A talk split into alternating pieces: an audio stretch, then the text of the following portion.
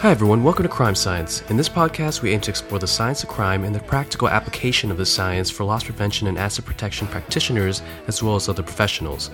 We would like to thank Bosch for making this episode possible.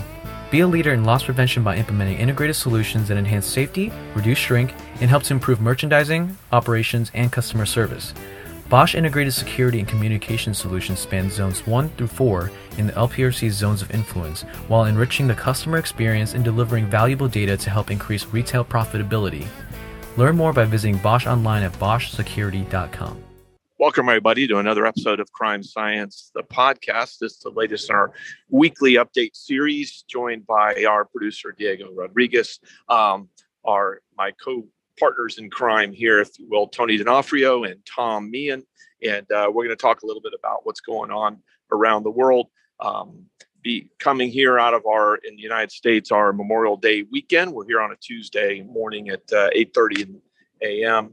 And uh, you know, just a little bit about the the vaccines and the pandemic as we're trying to deal uh, nationally and internationally um, with safety and commerce uh, and what's up there um, you know, new variants, combinations of variants, uh, variants going on, and that's creating a lot of turbulence and issues and concerns by, you know, as we all know, local and state and federal or national governments. Uh, is now reporting a, a, new strain or variant over there, a combination of UK and India and so on. And um, so we see more of these going on uh, as they do real time genomic, uh, you know, uh, analysis on the strains that they're seeing out there uh, across the world and, and within different com- countries. But it's creating an issue. I think on the um, you know the genesis, we're all hearing, of course, in the news what we heard uh, and through uh, mid to late 2020 from uh, the the prior administration that their intel and anecdote uh, were indicating their the sources uh, of the virus were that there's data supporting different scenarios um, the area where the bats are is quite a distance from Wuhan. Um, and so, but there was not a lot of evidently early uh, any reporting of any transmission or infection between where the bat population is in the Wuhan area. Um, but but yet the breakout came out of Wuhan, and then coincidentally or not so coincidentally, that's where the one of the world's leading uh, viral research areas is is in Wuhan, China, and the leading, I understand, coronavirus um, research facility in the world is in Wuhan, as we all know, um, and that there could have been uh, escape, uh, most likely unintentional, since this is not uncommon, evidently, um, according to these sources we hear and read. Um, so, uh, but the by and large, um, the media wasn't reporting or wasn't taking seriously those reports um, uh, or negatively reporting them. Now, maybe there's further evidence or there's a reexamination of the evidence that the prior administration was uh, putting out there. Um, and I saw today that the United Kingdom, the UK intelligence community is now publicly uh, saying that they do have some evidence, but I don't know that anybody's got anything even close to conclusive as to the origin of the transmission from animal to human of this particular COVID 19 um, SARS CoV 2 virus. Um, so all of us, of course, are staying tuned. And I think the main reason that it's not just the intrigue and interest and the back and forth and uh, and so on of this, but rather what are the implications for um, getting ahead of these types of pandemics, of course, uh, in the future, so that we don't have to keep going through the type of situation. So uh, stay tuned on that. Uh, you know, some pretty good news on the vaccination front, and you know, and I've listened a lot and read a lot around uh, the role of vaccines in human health and why the lifespan has continued to grow in most countries and so on. The role that vaccines play is um, incredibly large in that, and so the same here. And that the idea that these mRNA vaccines that are the Moderna and Pfizer um, uh, BioNTech versions, for example, uh, while the technologies, as we've talked about before, is still 15, 20, maybe 30 years old. Um, and rigorously tested in multiple phase one, two, and three trials around the world. And now, of course, you know, uh, half a billion plus uh, are fully vaccinated with it. So um, around the world looks like so that they are it's one of the most safe it's probably the safest vaccine or one of them in history because it doesn't actually in, uh, contain any type of virus in it um, and it doesn't go inside of anybody's DNA or their cells. So um, we'll have to stay tuned on how all that rolls. But you know, globally, it, looks like we're just about at two billion uh, people uh, have received at least one dose. If it's a two dose, um, which is pretty incredible. 440 plus uh, million fully vaccinated around the world. The United States making incredible progress with 300 million uh, people uh, or their doses have been put out there. Let's put it that way, with uh, at least 135, 45 million Americans, uh, overwhelmingly adults, of course, that have now been fully vaccinated. Um, and again, the population is somewhere between 315, 330 million. Um, uh, and again, overwhelmingly, the most vulnerable, if you will, have been vaccinated. So fully vaccinated, and for quite a while. Um, and we know again that all the or the major vaccine producers that have emergency use authorizations or full approval have been working on follow-up boosters in different forms should that be required or at least be suggested. Um, those again that are standalone those that are, could be in, combined with multiple uh, flu vaccine um, strain uh, uh, versions you know trivalent quadrivalent so forth. So there could be an easy annual for those that don't want to be home or be terribly ill from any of these viruses um, if, if, yours is covered the strains are covered. So um, but pretty exciting. Uh, Malta reports uh, over 70% of their adults have received the first dose. Um, uh, so, again, a small island, but it'll be very interesting to follow. Uh, their infection rates continue to drop there almost to nothing. And um, so, it's a good test of a fairly controlled environment to see uh, in a natural way the, the high efficacy and high safety profiles of these uh, current vaccines. Um, there are still 77, and they're continuing to emerge vaccine candidates in preclinical phase. Uh, 92 uh, vaccine candidates in human clinical trials, one, two, or three trials. Um, 51 are recorded right now in phase one, 36 uh, different vaccine candidates that are being tested in human trials phase two, um, and 28 right now are registered in phase three trials. Um, again, seven uh, vaccines have emergency use authorization. These include the Pfizer and Moderna, for example, or AstraZeneca or J and J uh, Janssen. Um, and then eight around the world do have uh, official approval. We know Pfizer at least has filed for official. Not sure uh, the status on others. So stand by. Uh, a wave of more vaccine candidates are continue to come out again with different technologies and use profiles and um, uh, you know different types of uh, rather than injection there's different types of uh, ways with pills and patches and nasal mist and things like that ways to apply it. Um, so you know good news on that front. Uh, we saw in uh, the therapy front more and more that are continuing to go through preclinical and phase one two and three human or clinical trials. Uh, israel just came out with a preliminary kind of a phase one 10 subjects with this uh, uh, where they have activated a natural substance in the human in us and uh, 10 of 10 with very very serious uh, lung uh, ailments from covid um, pneumonia and so on that were that could have been fatal um, that within one day of the application of the therapy they were uh, released from the hospital. So um, we'll see. No because it's so natural in the way that they've activated this uh, therapy sounds very, very promising on top of some of the others. Because again, some can't take a vaccine and uh, others uh, may take it, but they, you know, escapes because again, they're maybe in that 5, 10, 15% that the vaccine just didn't cover in that case. Um, so good news on those fronts. Uh, still crazy on the travel front. Um, as we talked about before, LPRC. Um, there's a group of European, particularly led by the UK, um, that want LPRC there. Uh, we've had a series of calls. Tony can talk about it later if you'd like now or as we go forward anyway. Um, and so we're in heavy planning for uh, a UK, a London area event and a series of meetings and so forth around LPRC for July timeframe. But with the travel restrictions, quarantine, uh, and things like that, it's going to make it very, very difficult.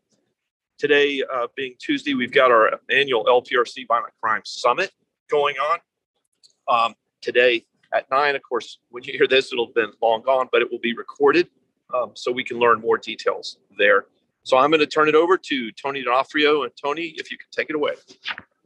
Thank you very much, Read, and a pleasure to be with you uh, today. I am going to go around the world, and I'm going to start actually with um, who do we trust when we go shopping for advice? Uh, and this is actually some new research from uh, that was published in Infographic Journal.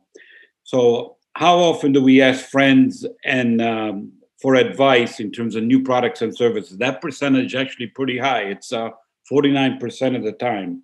What do we tend to ask for advice more frequently, uh, products or services?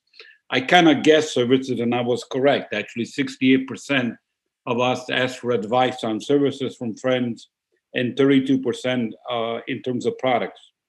Do we trust a celebrity or an expert who we've never met, or do we trust a friend for advice? Was one of the questions. What 85% listen to friends, 15% listen to a celebrity or expert they've never met. So it's a very low percentage, which tells you all this social media, what does it really get you? How likely is it for us to buy online if the product or service was reviewed by a friend? So a friend actually provided a review. And this one was surprising. 71% of us uh, would buy that product if it was uh, very likely or likely recommended by a friend and they actually reviewed it online. And the top five categories that people want advice from are electronics and household, household appliances, health and beauty products, cars and transportation, food and drinks, and medical and personal care. So that's interesting in terms of who do we trust when we go shopping. Switching to a more somber topic, which weapons are most commonly used in the United States for homicide. So the FBI, the FBI recently released a, a study that analyzed 13,922 homicides from 2019, and basically 74% of all those homicides were with firearms. Nearly 46% were handguns, 24% were some type of unknown firearm, Shotguns were a small 1.4%, rifles 3%. After firearms, it was knife and cutting instruments at 11%. And just uh, over uh, 11% used some other weapons. Um, and then finally, 4% use their hands and feet. So it gives you an idea how people, uh, homicides take place in the United States. Switching uh, to a lighter topic, uh, there was again a new study that was just published in Chain Store Age in terms of uh, the resilience of brick and mortar stores and how much do we like brick and mortar stores. This was a YouGov study that was published in Chain Store Age, and it basically said that uh, brick and mortar uh, continues to be the go-to method for 78% for purchasing everyday essential items such food and drinks, toiletries, and more. Conversely, online retail channel are the preferred um, channel for discretionary items such as shoes, clothing, and electronics.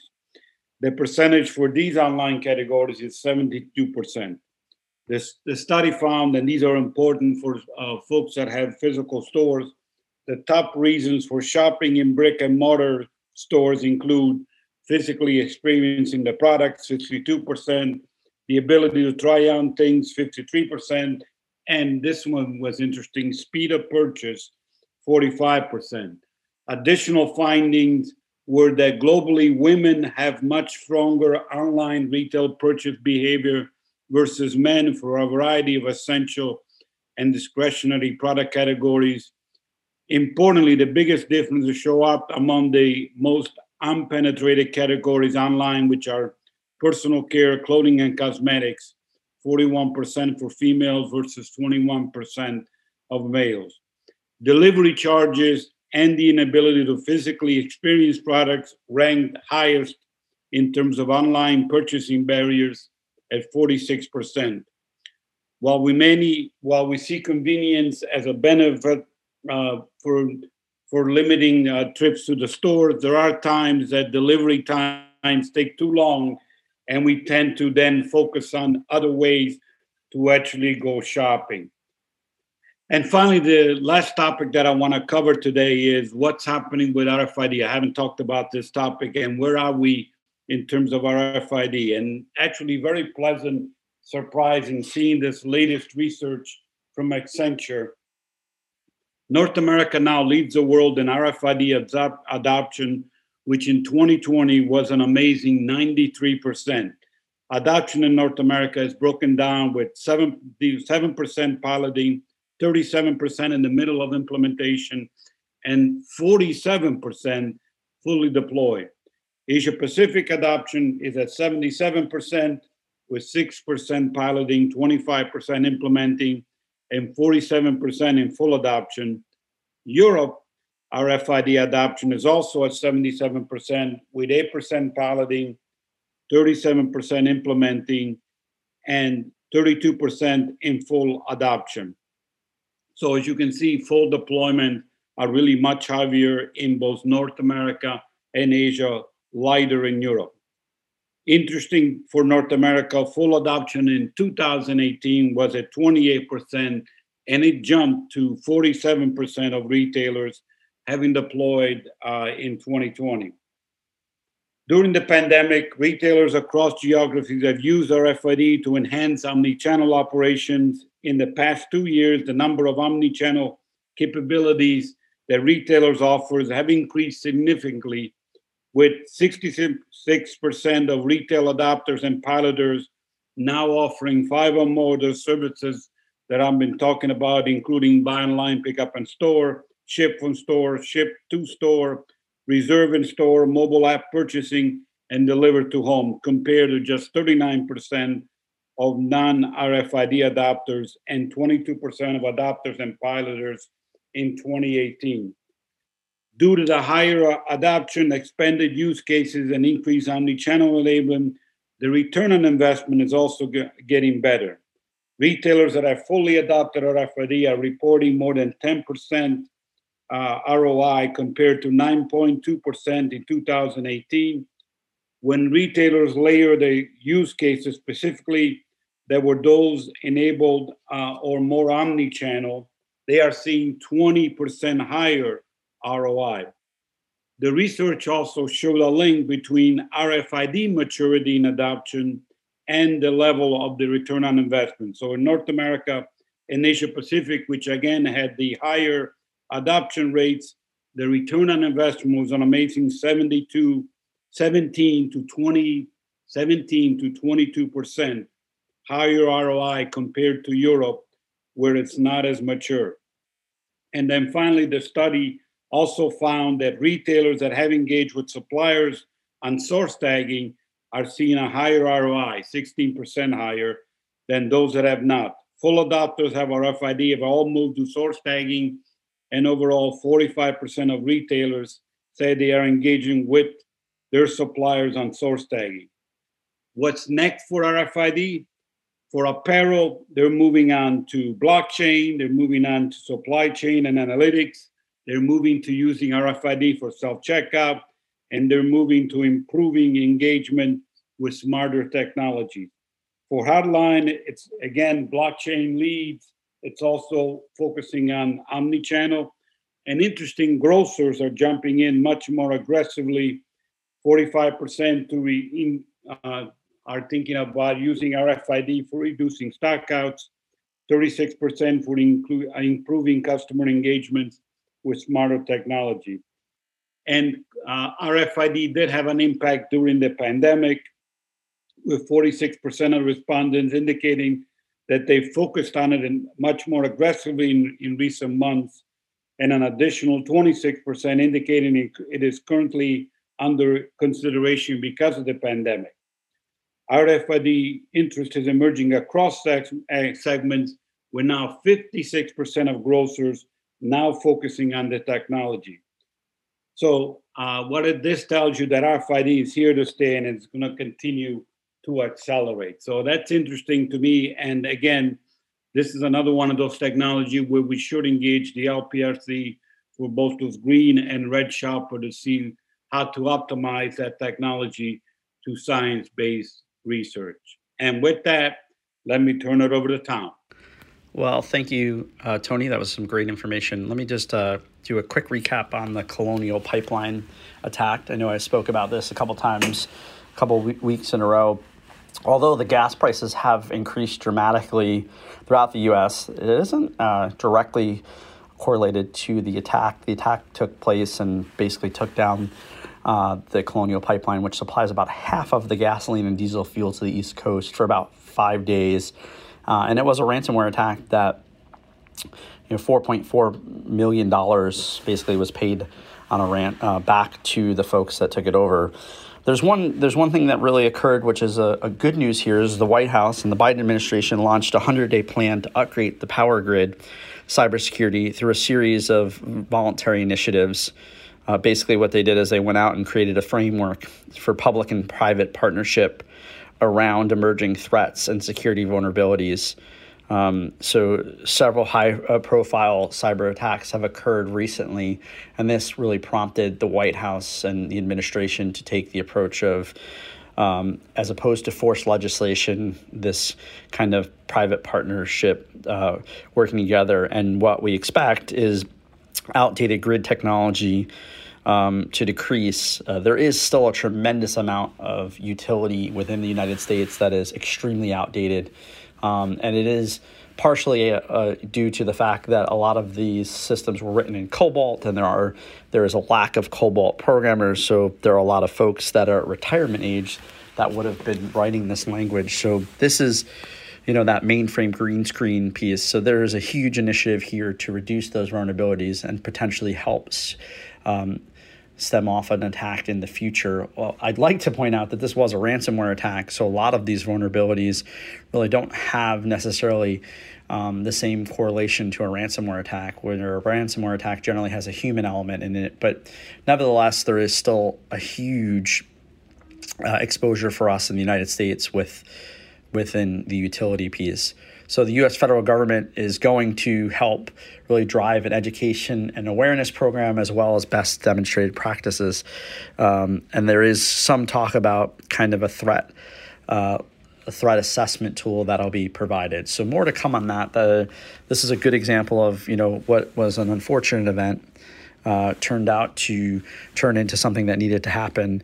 And switching gears, and this just talks about kind of the the this is a little bit off topic for what we need normally speak about, but this kind of just talks about the importance of securing your digital information. So nuclear flashcards. So there uh, is what what you'll if you're reading anything around cybersecurity. The so are U.S. secrets exposed on a, a learning app. So uh, the United States government uh, and actually some allied nations have training uh, related to fighter jets and um, the unfortunately in, in Europe there was an educational website that created flashcards and it actually exposed the exact location of top secret um, uh, nuclear weapons and security protocols. So when we think about the listeners of this podcast and how we're hyper digitized, right? Today we're digitizing every document, everything we have, and we're also consistently trying to train people the importance of safeguarding that information. So when you think about um, you know when you think about this uh, this level of detail there was actually a learning app to um, with some information that was readily available on the web. It was digitized um, and ba- for all intents and purposes was a mistake right that that led to this. So just a really good stark reminder to make sure that we are staying on top of you know all the things that we need to when it comes to digitization and the evolution of digitization um, it's really it's really a, a, wild kind of thought process to go through. Uh, and then just really wanted to talk about two other things in the cybersecurity space. Actually one is we continue to see um, ransomware that's specifically designed to attack to attack unpatched Microsoft Exchange servers. You know, in today's day and age, there aren't as many physical Exchange servers. There's a lot of cloud-based things, but there's still roughly about seventeen thousand um, that are out and about that uh, you know are not patched and there there's ransomware specifically targeting this right now. It is a it is a major challenge or major concern about Microsoft Exchange. So simple rule here is if you have uh, software, hardware out there that you can patch it. And this is both personal and professional. You know, when you see that update for your iPhone or your Android smartphone or your desktop computer, it's one of the quickest, easiest ways to protect yourself against known vulnerabilities. And I, I talk about it all of the time. Um, and I, I just can't stress enough the importance of upgrading. And then lastly, but certainly not least, uh, just a, a, an update on the Fusion Net. If you don't know what the Fusion Net is, it's the Loss Prevention Research Council's um, way to collaborate and share information rel- related to events that are occurring throughout the United States and throughout the world, whether it be civil disturbance, weather events, um, or any other event that could impact it uh, there, if you want to find out more about it, please contact us. We continue to see information about pockets of civil disturbance throughout the United States. Um, there's a weekly call that I, I would invite anybody who's listening to the podcast to come to. You can reach out to myself, Read, uh, Corey Lowe, or Tony, or anybody at the uh, Loss Prevention Research Council to find out more. But if you're not involved in the Fusion Net and you're in a capacity that has to do with threat assessment or active intelligence, I'd highly recommend it. And with that, I'll turn it back over to Read. Sounds good. So, thank you so much, Tom and uh, Tony, for a lot of great information today. Um, and I want to again put out there to everybody you know stay safe stay connected uh, with the violent crime summit by the way you know the heavy coverage on active assailant active killer shooter uh, scenarios training um, lprc is working away uh, with some outside entities um, of different types to work on uh, some simulation, um, tabletop, um, and some other deep dives into this uh, horrific but all too real topic. And I think many of us saw that uh, that this weekend, uh, federal and state and local agencies in Texas arrested a young man who was uh, evidently planning uh, an active killer scenario at a local Walmart. Um, and again, these things are so mixed and unclear. He had Saudi uh, Middle Eastern uh, propaganda and material, as well as uh, white supremacist type material, and so on. But the idea is that the agencies were able to get tip offs to leverage uh, postings and things like this, intel sources, um, and make a very sound arrest to save lives. Um, so I think, as we all know, we want to get a left a bang, get ahead of these horrific events as much as possible. And that's where we're working with others to do the same to support uh, you all out there. So stay safe, stay in touch. Thank you, Diego uh, Rodriguez, our producer um, from LPRC, lpresearch.org. We're signing off. Thanks for listening to the Crime Science Podcast presented by the Loss Prevention Research Council and sponsored by Bosch Security. If you enjoyed today's episode, you can find more Crime Science episodes and valuable information at lpresearch.org. The content provided in the Crime Science podcast is for informational purposes only and is not a substitute for legal, financial, or other advice. Views expressed by guests of the Crime Science podcast are those of the authors and do not reflect the opinions or positions of the Loss Prevention Research Council.